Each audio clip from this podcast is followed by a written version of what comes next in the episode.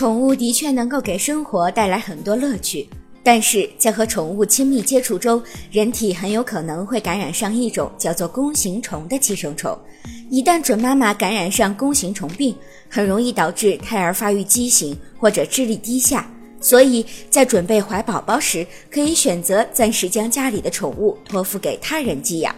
如果实在舍不得将宠物送走，那么就一定要小心谨慎，加强防范。由于弓形虫的虫卵在二十四小时之内不会传染，所以宠物的粪便以及宠物所用的食盘每天最少要清理一遍。孕妇最好不要接触宠物粪便。同时，为宠物专门准备的饭碗要与家里别的器具分隔开，要经常清洗宠物的卧具等，经常给宠物洗澡。当然，这些事情最好不要让准妈妈来做，尽量避免准妈妈与宠物接触，与宠物保持一定的距离，更不要和宠物共寝。注意宠物是否有生病的迹象，一旦发现宠物有异常，应该立即送往宠物医院医治。如果您在备孕、怀孕到分娩的过程中遇到任何问题，欢迎通过十月呵护微信公众账号告诉我们，这里会有三甲医院妇产科医生为您解答。十月呵护，